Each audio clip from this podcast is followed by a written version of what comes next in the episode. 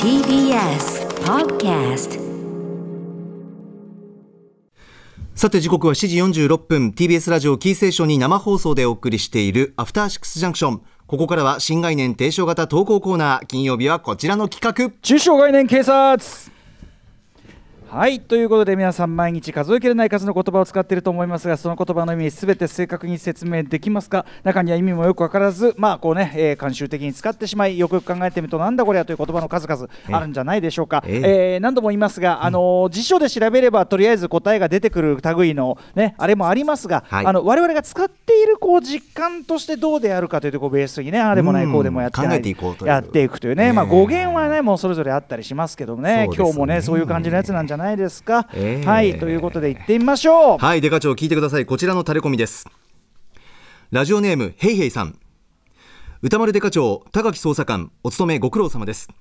これはという案件がありましたのでタレコミいたします。市民の職ありがとうございます。うん。誰でも一度は耳にしたことがあるであろう。海の幸山の幸という言い回し。これこそが今回捜査をお願いしたい容疑者です。容疑者ねあくまでね。一般的には海や山で採れた美味しい恵み物という意味で使われる言葉ですがこの表現には最も大事な視点が欠けています。それは取られ狩られる側の視点です。被害者側からすれば幸などという言い回しは欺瞞そのもの。その実態は明らかなジェノサイド集団殺戮であり略奪行為です。狩る人間側はそれを美化し不都合な現実を隠蔽しているのです。同じ人類としてその不誠実な態度には憤るばかりです。もちろん私たちが生きていくためにはどうしてもセッションが必要になります。大切なのはあらゆる犠牲の上に我々の生活があることを忘れないことではないでしょうか。海の幸山の幸などという美化された言い回しはやめ。海の嘆き山の無念など常に戒めを感じさせる表現に変えるべきです。デカ長ぜひ取り締まりをお願いします。とのことです。これね。ああこれは。ヘイヘイさんでもね こう考えてみてください。今あへいへい。の飲食店はね、ええ。もう大打撃を非常に苦境に立たされてるわけですよ。そうですね。の苦境に立たされてる飲食店にですよ、今まで海の幸、山の幸とか上げてた店にね、海の嘆き、山の無念ってこう看板上げろってね、これは本当に、なんていうか、さらに鞭打つような行為と言いましょうか。なるほど。食欲がなくなりますからね、端的に言って。確かにえな、えこれね、まあ、どうですか、これ、あの山本さん的には。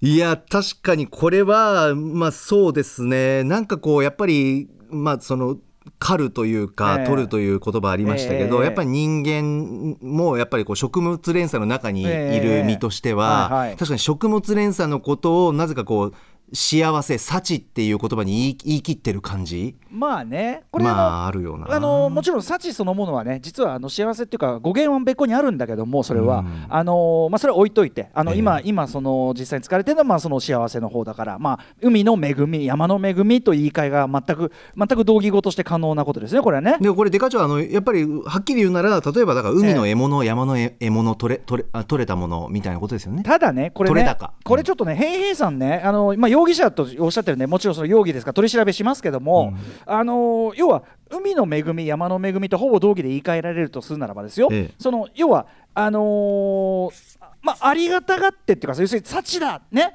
海の幸海の幸せ、海のこのありがたいもの、ね、山のありがたいもの、まあ、恵みみたいなことじゃない、ええ。でそれ欺瞞だっていうふうにヘイヘイさんおっしゃるんだけども、ええ。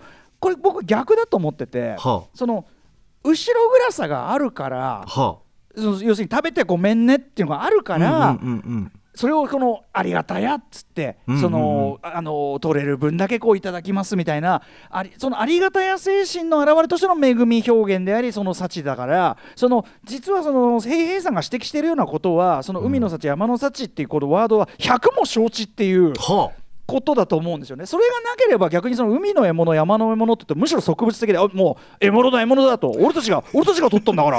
俺たちが原始化がすごい。そうそうそう。原始。ええもその俺たちが取ったんだから俺たちがそれ自由主義士官っつうの？なんつうの？お俺たちが取ったんだから好きなだけ食べていいじゃないみたいなさ。そうそう。顔が揺れてる。お俺が俺が俺がお好きなだけ食べていいじゃないみたいなことになるけど俺が取ったんだからみたいなさ、そういう感じになるけども。えーでもデカ長これ取られる側はどうどう感じ幸とは感じてないわけですもんね。でもねられる側は魚たちはやっぱ幸せじゃないの所詮だってさどっちにしたって幸せでだどっちだって取られるんだからさ。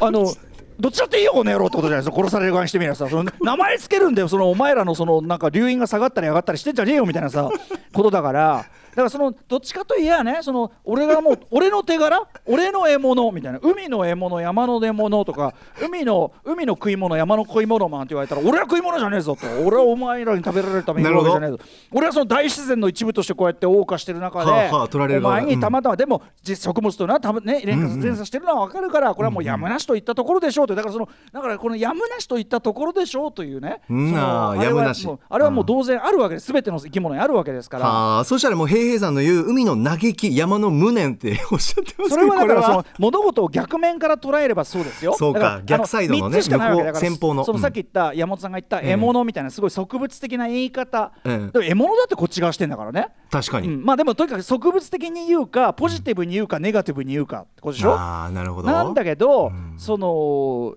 ネガティブ結局結局その食物連鎖がじゃあね要するにこれを非難できるとしたらですよ。それはもうあのビーガンそれも徹底したのビーガンこうやってなんだっけあの果物しか食べねえみたいなさ。それでそれまで言ったってね、その一生人間生きてりゃその殺生ゼロは難しいと思うのよ。確かに。歩いてたって踏んじゃうんだからさこの道歩いてたっのハムシの数々やっちゃうんだからさ。ああなるほど。だから結局のところ何らかの殺生は行うということを考えるとこのサイクルねから逃れるということは困難。だから誰もがこの後ろめたさから逃げられないわけですよ。なるほど。なのでそこでやっぱり僕はその単に植物的な言い方するよりなんか本当あのありがたくはいただごちいただきますごちそうさま精神そのありがたくいただいているんですよっていう思いを込めたもちろんそれが幸形骸化してしまうとねそれはね、うんうん。その何かこうあれですけども海の幸山の幸っていう時にやっぱりありがとうありがとう幸せをいただきます。